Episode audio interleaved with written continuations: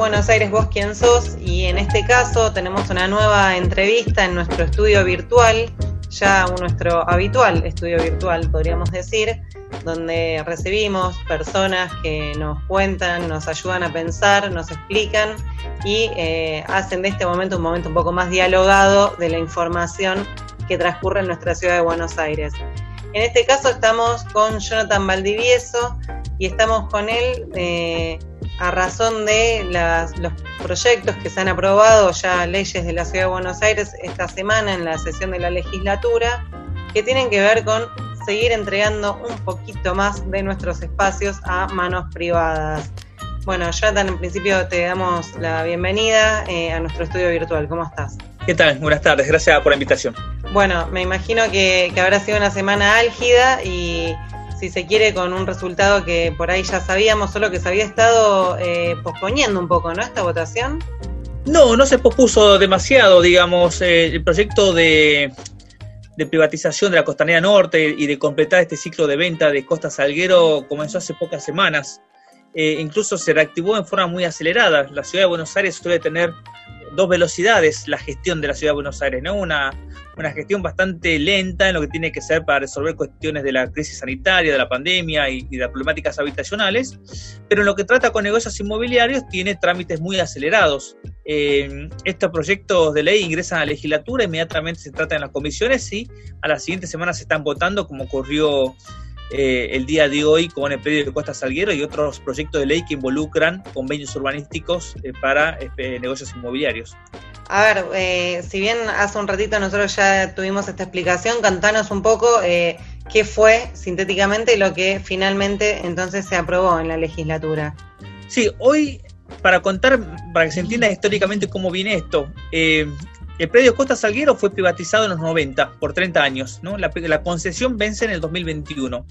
A partir de allí, la ciudadanía se vino organizando y solicitando que cuando venzan las concesiones, la costanera se transforme en un gran parque público, de acceso para, para todos, libre y gratuito e estricto y eso se incorporó en la Constitución de la Ciudad de Buenos Aires en el año 1996, se incorporó en el Plan Urbano Ambiental en el año 2008-2009 y todos esperábamos que finalizadas las concesiones se cumpliera lo que establece la Constitución y el Plan Urbano Ambiental, que es la ley madre de planificación de la ciudad. Eso es lo que no está sucediendo. El gobierno está anticipando la, finalización de la concesión para volver a reprivatizar Costa Salguero. Eh, y esa reprivatización no es solamente una concesión temporal, por, decir que vamos a perder nuevamente la costa por un par de años, sino que va a ser una privatización definitiva, ¿no? Porque es una venta.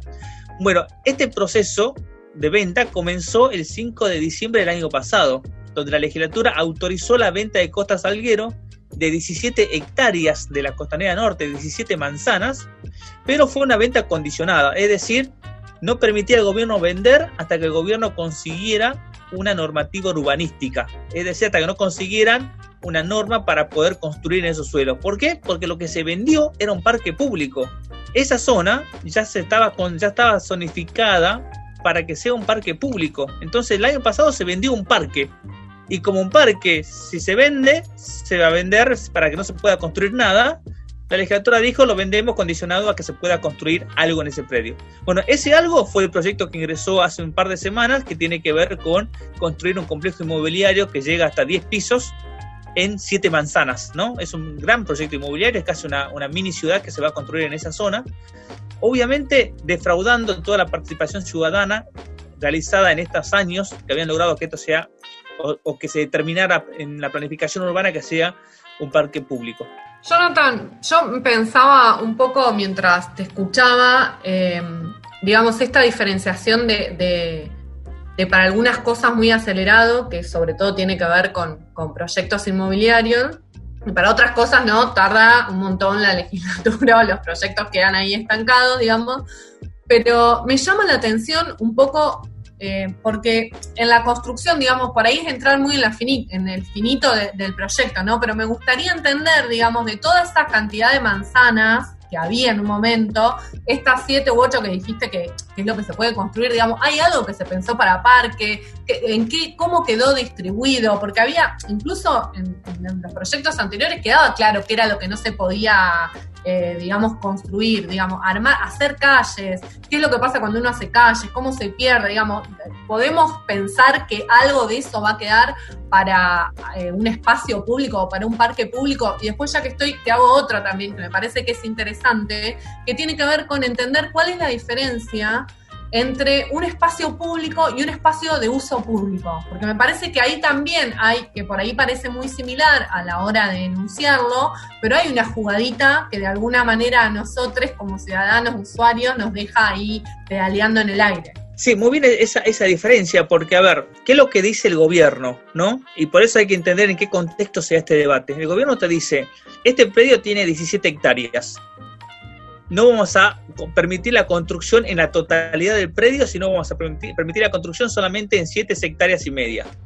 Y el resto va a ser espacio público y espacio verde. El problema es que en la ciudad de Buenos Aires venimos de un contexto donde no tenemos buenos niveles de espacios verdes, sino al contrario, tenemos indicadores muy bajos, incluso indicadores que eh, están por lejos de las capitales a nivel mundial que uno se puede, podría comparar con buena gestión ambiental. Entonces no necesitamos únicamente crear un poco de espacios verdes mientras hacemos negocios inmobiliarios. Necesitamos la mayor cantidad de tierra para tener espacios verdes en la ciudad. ¿Por qué? ¿Qué sucede si no? El espacio verde que se va a conformar en estos predios va a ser el patio verde de estos edificios. Y va a ser el espacio verde que únicamente va a llegar a compensar los espacios verdes necesarios para las familias nuevas que van a ir a vivir allí. Es decir, no se están incrementando espacios verdes para la ciudad de Buenos Aires. A lo sumo se está haciendo espacio verde para esas familias, nada más. ¿No? Y además, esos terrenos son terrenos únicos, irreproducibles, porque son terrenos que están en la costanera. No es una parcela que está en Caballito, que está en Lugano, ¿no? Que uno puede decir, bueno, al frente puedo hacer la plaza que no hago en este, tierra, en este terreno que la vendo, que vendo, hago al frente. No, estos son terrenos únicos. Por eso son bienes comunes. Y bien, los bienes comunes se tienen que hacer usos para la comunidad y no para privados, ¿no? Eh, que este gobierno, uno de los ejes fundamentales es gobernar para transformar lo público en privado. Lo vemos en los servicios públicos, lo vemos en la cuestión de la, de la tierra pública. Y en tercer lugar, eso de, ese edificio donde están ubicados van a ser una barrera urbanística para que la ciudadanía pueda disfrutar del poco espacio verde que se cree, ¿no? En, esta, esta mixtura de uso, como habla el gobierno. ¿Por qué mixtura? Porque hay usos residenciales y uso de espacios verdes. Bueno, eso va a generar una, una barrera urbanística y además es la consolidación de la expansión de Puerto Madero hacia el norte. Si se logra esto, esto no va a quedar únicamente en Costa Salguero, se va a avanzar luego con Punta Carrasco que está al, lado, se va a avanzar cuando venzan las concesiones de los clubes con la privatización y negocios inmobiliarios en esos terrenos, ya se está avanzando con el tiro federal y el Parque de la Innovación en Núñez, es decir, todo lo que son tierras públicas en el entorno ribereño están planificadas por este gobierno de transformarse en negocios inmobiliarios a futuro. Y esta diferencia que hacías bien entre dominio público y uso público es porque se, autorizó la venta de todo el predio. Y luego eso implica que el gobierno pueda decir, está bien, te doy la propiedad de todo, pero en estas hectáreas el uso tiene que ser público, como pasó, por ejemplo, en la, en, la manzana de Dorrego, ¿no? En colegiales, se vendió toda la manzana, pero se dijo solamente podés construir en el 35% y en el resto del predio vas a ser el dueño, vos privado, vos el desarrollador inmobiliario, pero vas a construir un espacio verde. ¿Qué problema genera eso a futuro? Eso no da ninguna garantía de que con este tipo de gobierno u otros peores, el propietario venga y diga, necesito que me cambie la normativa para que esto deje de ser parque. ¿Por qué podríamos pensar que eso no puede ocurrir cuando lo estamos haciendo ahora? Cuando todo ese predio era parque y ahora lo estamos transformando un sector de negocios inmobiliarios ¿Qué nos hace pensar que a futuro no venga el propietario nuevamente a pedir otro negocio inmobiliario de otras hectáreas de un parque público en Costa Saliero? Así que la ciudadanía va a perder la totalidad. Y es muy distinto cuando la, la propiedad la tiene el Estado cuando la tiene un privado. Cuando tiene un privado siempre hay más intereses y más connivencias para que ese, darle a ese privado capacidad constructiva a futuro. Bueno, esto en un punto nos, nos explicaste lo de Costa Salguero. Había, hubo otros dos proyectos, ¿no? Que, que salieron con aireada votación a favor en la legislatura. Sí, los otros proyectos tienen que ver con convenios urbanísticos. En, general, para no entrar tanto detalles de los convenios, implica que la legislatura a determinados predios está dando mayor capacidad constructiva o una, una morfología, una construcción en altura, es decir, habilita a construir eh, los metros cuadrados que tenía acumulado en torres a cambio de una compensación monetaria de las empresas. ¿Cuál es el tema de, esto que también para entenderlo, a veces hay una cuestión cuando uno analiza la foto no se indigna tanto, pero si uno analiza la película ve toda la especulación inmobiliaria que hay detrás. Estos privados que vienen a solicitar una modificación de su capacidad constructiva, compraron terrenos públicos. Esos terrenos que ahora son objeto de estos convenios urbanísticos fueron tierra pública, fueron terrenos, tierras del Estado Nacional. Entonces, hay una investigación, por un lado, que dicen que el Estado Nacional vendió mal, ¿no? Que, está, que están, hay una denuncia penal, que el Estado Nacional vendió mal las tierras nacionales en la gestión de Macri, porque vendía a un precio menor en la subasta pública de lo que establecía el Tribunal Nacional, Nacional de Tasaciones. Así que vendía mal. Pero además vendió con cierta capacidad constructiva. Y ahora esos privados que compraron tierra barata le vienen a pedir a la ciudad que les autorice mayor capacidad constructiva para que ellos sean los que se apropien de ese dinero que no se apropió Nación cuando vendió mal. Así que Nación vendió mal por vender debajo del mercado y vendió mal porque no vino a hacer ese negocio de convenio urbanístico con la ciudad. ¿Esto es porque no lo supieran? No, esto es porque justamente lo que hacen es trasladar recursos públicos como es la tierra al menor costo para los privados, para que el privado sea el que termine haciendo negocio inmobiliario a futuro. Esto lo hacen los funcionarios y funcionarias porque no se dan cuenta, porque son ingenuos, no.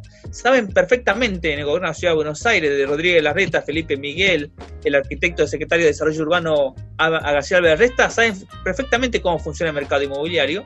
Y si hacen esto es porque tiene que haber cierta connivencia con los propietarios de estos inmuebles, ¿no?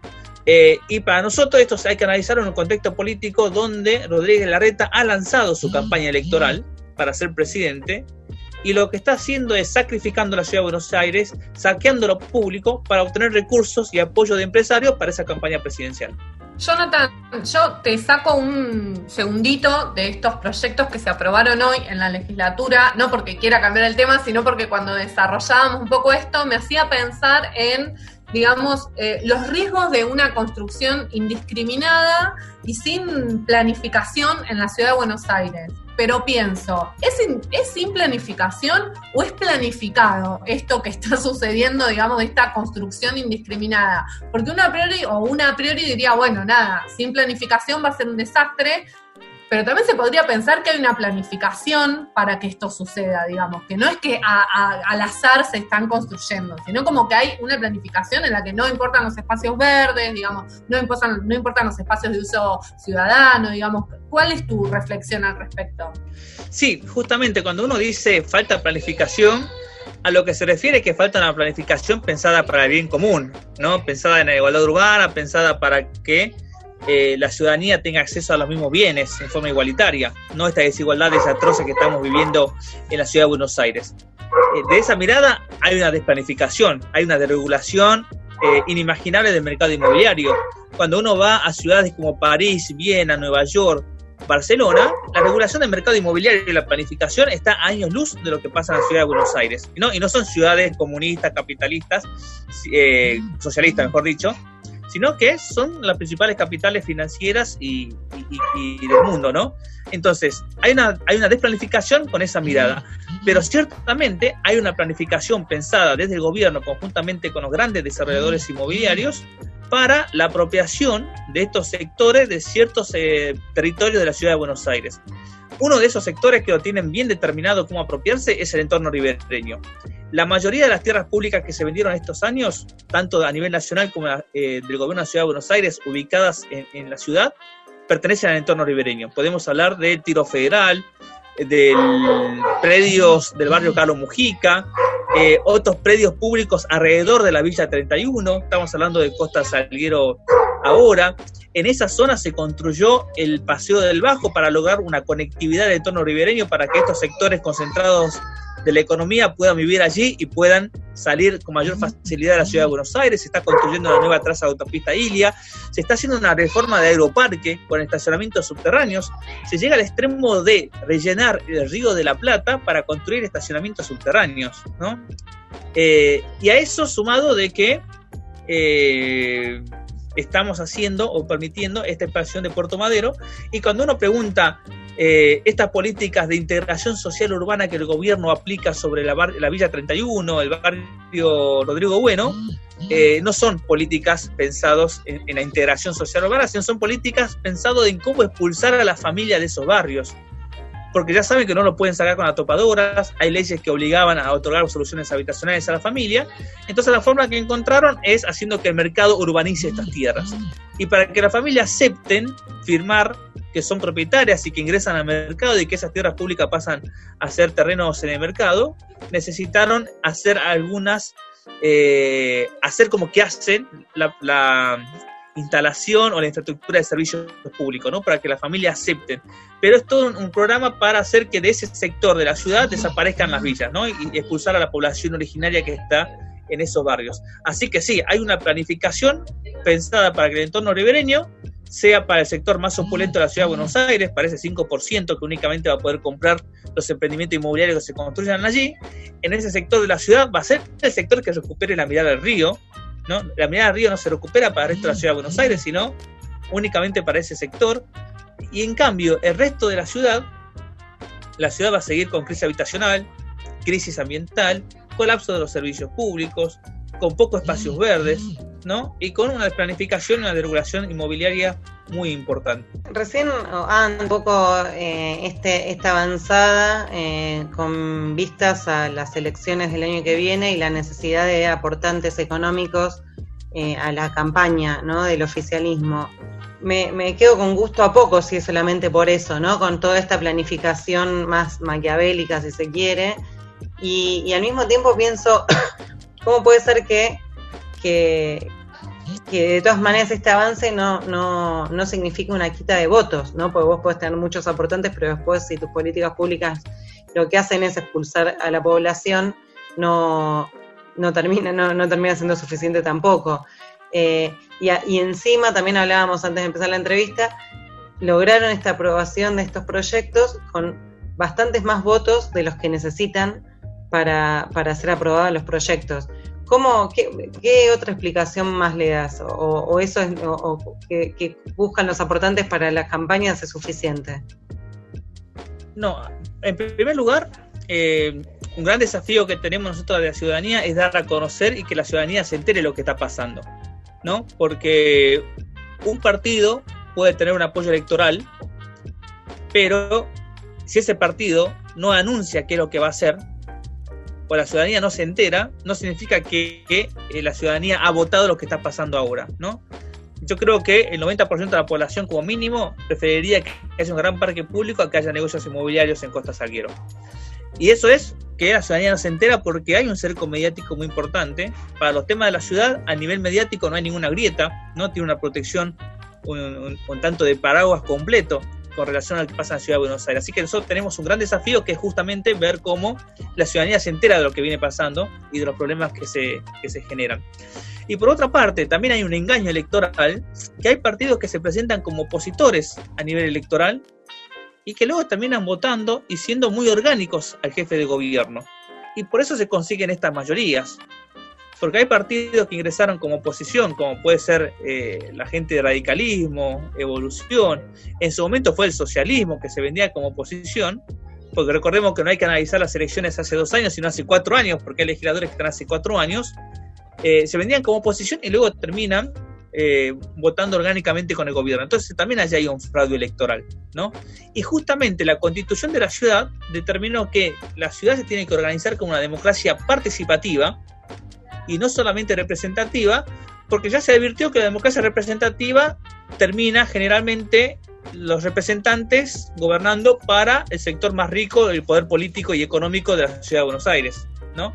Entonces la, democracia participativa, ¿qué te dice? La única intervención eh, política de la ciudadanía no va a ser en elecciones, no va a ser cada dos años. Sino cada vez que se tenga que tomar una decisión importante, la ciudadanía va a recuperar ese, ese poder político, esa soberanía política para tomar las decisiones conjuntamente con los funcionarios y funcionarias. Bueno, esa fue la sabiduría de los constituyentes en el 96, hace más de 20 años. Lamentablemente en los hechos ningún gobierno ha fortalecido esa democracia participativa y ningún gobierno ha querido desconcentrar ese poder y se ha llegado al extremo de este gobierno que tiene prácticamente la suma de poder público. Tiene la mayoría automática en la legislatura, tiene eh, en cierta forma dominado los organismos de control de la ciudad y tiene dominado las instancias superiores del Poder Judicial. Todas las sentencias, la gran mayoría de las sentencias dictadas por jueces de primera instancia fueron revocados por los jueces de Cámara y los jueces del Tribunal Superior de Justicia de la ciudad. Así que tampoco tenemos un poder judicial que controle objetivamente lo que viene haciendo el jefe de gobierno. Tenemos prácticamente más que una democracia representativa, casi una monarquía inmobiliaria en la ciudad de Buenos Aires, ¿no? que cuida las formas, porque algunos proyectos pasan a la legislatura, hay algunos proyectos que no pasan, hay algunos proyectos de ley que pasan por la legislatura, pero no cumplen los procedimientos de sanción de leyes. ¿no? Hemos logrado varias sentencias judiciales en contra incluso habiendo dicho esto que las instancias superiores del Poder Judicial está cooptado, aún así hay jueces que ven que no pueden ratificar lo que está haciendo tan inconstitucionalmente en la legislatura de la ciudad. Pero a pesar de eso, casi la mayoría de las decisiones están concentradas en el jefe de gobierno y por eso creo que también tenemos que pensar en una reforma institucional en la ciudad de Buenos Aires que vaya no hacia la concentración de poder, sino hacia la desconcentración de ese poder político y económico. Recordamos que estamos hablando con Jonathan Valdivieso, él es el presidente del Observatorio del Derecho de la Ciudad. Eh, entre otras cosas, eh, viene contribuyendo a esto de hacer conocer todas las cosas que, todos los negociados inmobiliarios que se, hace, se, hace desde el oficialismo en la ciudad de Buenos Aires. Los que, los que somos eh, de medios populares lo hemos escuchado bastante en distintos medios, pero es verdad que el cerco mediático es importante para lo que pasa en la Ciudad de Buenos Aires, por eso, entre otras cosas, la razón de este programa. Eh, ahí un compañero que finalmente no pudo estar presente en la entrevista eh, decía un poco enojado si, tiene sentido seguir viviendo en Buenos Aires, ¿no? Sí, a ver, eh, yo creo que históricamente esto va a ser muy difícil ir dando marcha atrás, salvo que haya una fuerte clase política acompañada con la ciudadanía que repiense el área metropolitana, porque no solamente la ciudad de Buenos Aires, ¿no? Es el área metropolitana donde está concentrado casi un tercio de la población del, país en esta área metropolitana. Así que, eh, obviamente, se tiene que pensar una planificación y ordenamiento territorial y ambiental a nivel país, que no existe. Nunca la Argentina ha tenido una ley de ordenamiento territorial a nivel nacional, uno va a Alemania y en Alemania si uno pregunta quiero hacer una industria de tal tema, te dicen tenés que ir a tal zona del país. Bueno, aquí no existe eso, ¿no? Y se ha ido haciendo una metrópolis que ha ido acumulando la población del país. Bueno, ese es un grave problema que tenemos. Eh, es un grave problema que requiere de una concertación política muy fuerte entre los municipios, provincia de Buenos Aires, la ciudad de Buenos Aires, nación. Requiere repensar las ciudades, requiere repensar la metrópolis. Eh, requiere repensar lo urbano, justamente. Eh, así que esa pregunta, si merece ser vivida la ciudad de Buenos Aires, yo creo que sí. Digamos, si uno es, tiene la empatía por aquellos que sus derechos están vulnerados. Actualmente en el país la mitad de la población es pobre, la mitad de la población alquila, es decir, necesita dinero mensuales para poder tener un techo, si no lo pierde, si no termina viviendo en villas, asignados en situación de calle. Entonces, en ese contexto, las decisiones políticas, las decisiones económicas se están tomando en las ciudades. ¿no? Y si tenemos una empatía con el resto de la comunidad, con el resto de, de los integrantes de, en este caso, de la ciudadanía porteña, eh, vale la pena quedarse aquí para seguir luchando para que cambien esas políticas, ¿no? Y esas políticas no tienen que ser seguir aumentando la concentración de la población, la aglomeración de la población en estas áreas, justamente es que se adopten políticas de, concentración, de densificación que vayan hacia atrás de la densificación poblacional y, constructiva que hay en la ciudad, que los servicios públicos lleguen a todos los sectores. ¿Por qué concentramos la población en la ciudad de Buenos Aires? Porque los servicios públicos eh, mejores, en cierta forma, están acá, ¿no? Tampoco son tan perfectos, pero el transporte, el trabajo, los espacios verdes, lo mínimo que hay, pero si uno va al conurbano, prácticamente no hay espacios verdes. Eh, entonces, hay una problemática que eh, requiere una atención integral, requiere una replanificación de la ciudad y requiere grandes debates que tampoco se están dando. No puede ser que luego de 150 años de la última gran pandemia que pasó en, la ciudad de Buenos Aires, estamos pensando si, eh, o estemos discutiendo si hace falta llevar agua o si la población de las villas tiene derecho a tener agua o no, tienen, o a no tener agua, ¿no? Estamos pensando en cómo se llevan los camiones cisternas a los barrios populares para garantizar agua, cuando deberíamos estar pensando en los grandes desafíos a nivel mundial que actualmente, que es la crisis climática, el colapso civilizatorio, que ya no vamos a tener una sociedad de pleno empleo, eh, los problemas sanitarios como la pandemia. Tenemos tantos desafíos, tantos debates que únicamente, lamentablemente, la Ciudad de Buenos Aires, la clase que gobierna, está pensando en cómo seguir haciendo negocios inmobiliarios y haciendo caja política para la política, la verdadera política para ellos, que es la política nacional. Jonathan, eh, recién hablabas un poco de los sectores más populares, digamos, y es como la contracara de toda esta construcción, mega construcción en Costa Salguero, ¿no?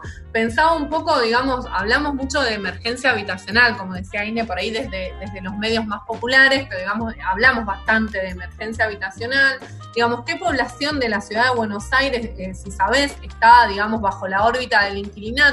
Y por el otro lado, también pensando en la contracara, digamos, ¿cuál es la, cantidad de vivienda ociosa que hay en la ciudad de Buenos Aires? Si tenés esos datos. Esa es la otra cara, como bien decías, ¿no? Porque, por ejemplo, en los 90, cuando se autorizó la, urbanización de Puerto Madero, se decía, necesitamos estimular ciertos negocios para garantizar en el resto de la ciudad mejor salud, más viviendas sociales, y uno diría, bueno, si realmente en el contexto que estamos sacrificamos un sector de la ciudad, autorizamos que se hagan todos los negocios, pero vamos a estar muy bien en el resto de la ciudad, eh, negociamos. Bueno, a 30 años, ni un dólar de lo que se invirtió o lo que se consiguió con la venta de los terrenos en Puerto Madero salió de Puerto Madero. Toda la plata de la venta de esas tierras fue reinvertida en el propio Puerto Madero. Entonces, ni una vivienda social logramos de esa urbanización.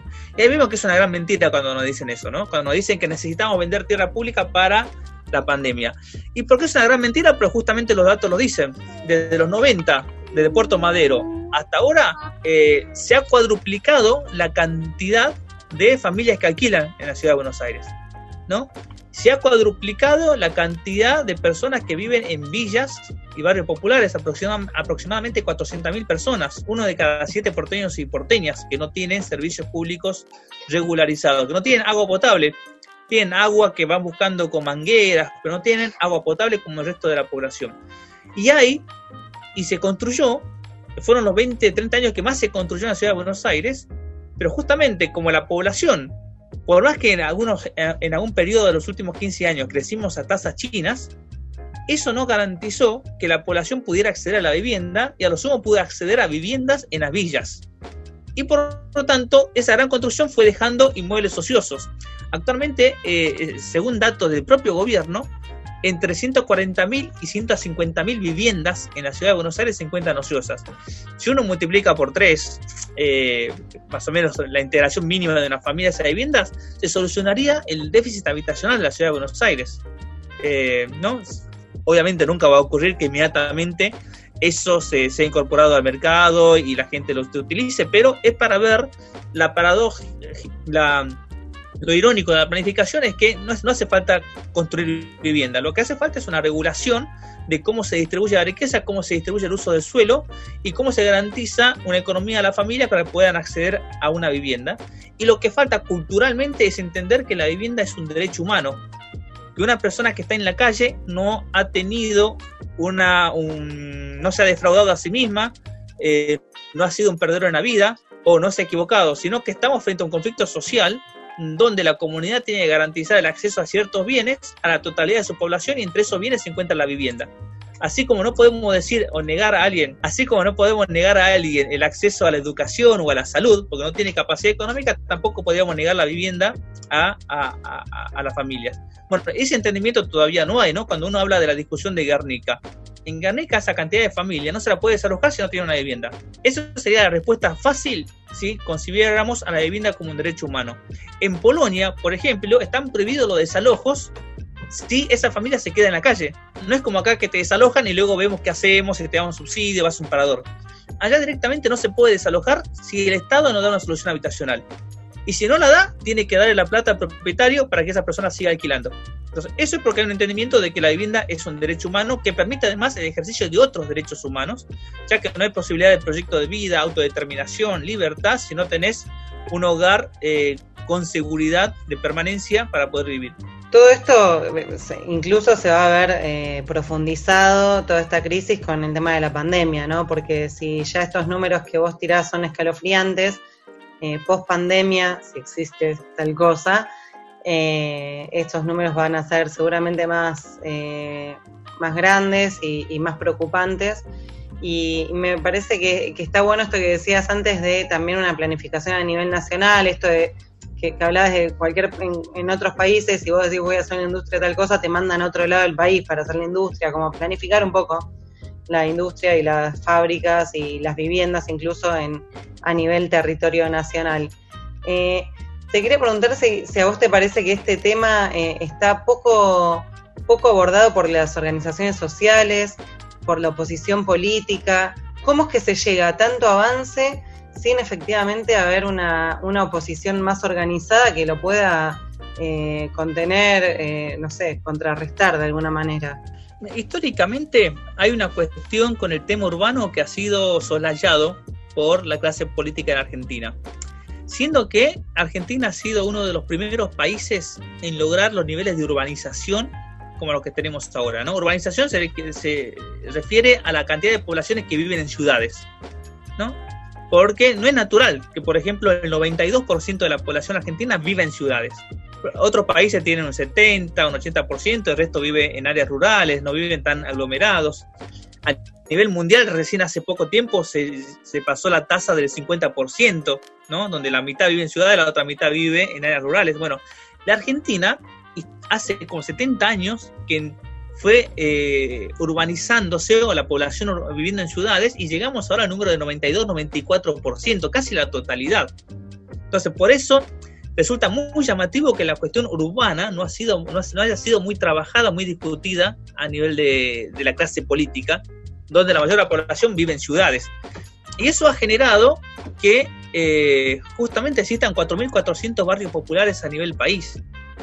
De que uno de cada 10 personas argentinas vivan en villas, de que tengamos contaminado la mayoría de los ríos, donde eh, la parte rural que quedó un tanto despoblada, estemos viviendo ahora los incendios, ¿no? Eh, se haya avanzado con tecnología de agrocultivo muy perniciosa para el país, como son los transgénicos y, los agroquímicos. Bueno, todo eso ha generado justamente que no haya debates de modelo de desarrollo, que no haya debate de planificación. Se van tomando, cuando no hay debate, gana eh, los intereses económicos, justamente, porque no hay otras, no intervienen las universidades, no interviene la ciudadanía.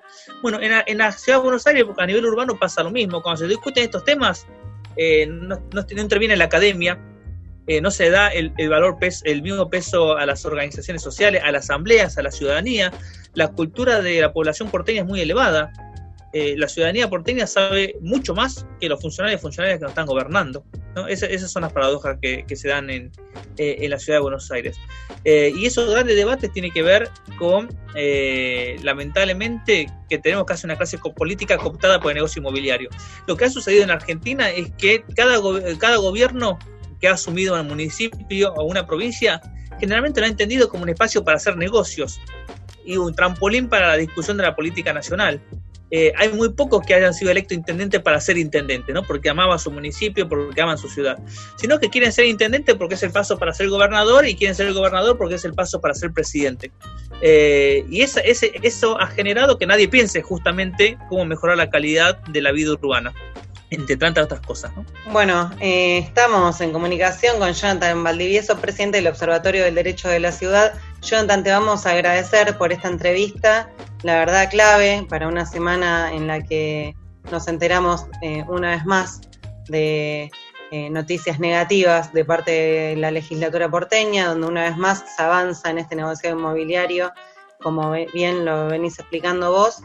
Y bueno, eh, seguramente nos volveremos a comunicar con vos para otros temas o para estos temas también más adelante, porque, bueno, porque sos eh, conocedor de todo esto y venís investigando y nos ayudas un poco a, echarle un poco el ojo y, pensar colectivamente. Sí, esperemos que la próxima vez que nos encontremos sea para decir que este proyecto se archivó, porque ahora viene una audiencia pública. Ahora se tiene que convocar a una audiencia pública para tratar lo que votó la legislatura ahora, y luego de esa audiencia pública, una segunda instancia para ver si la legislatura ratifica o rectifica.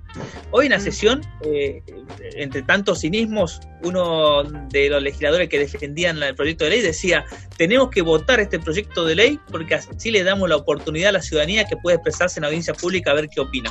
¿No? Cuando tendrían que haber convocado a audiencia pública antes, por ley y por constitución también.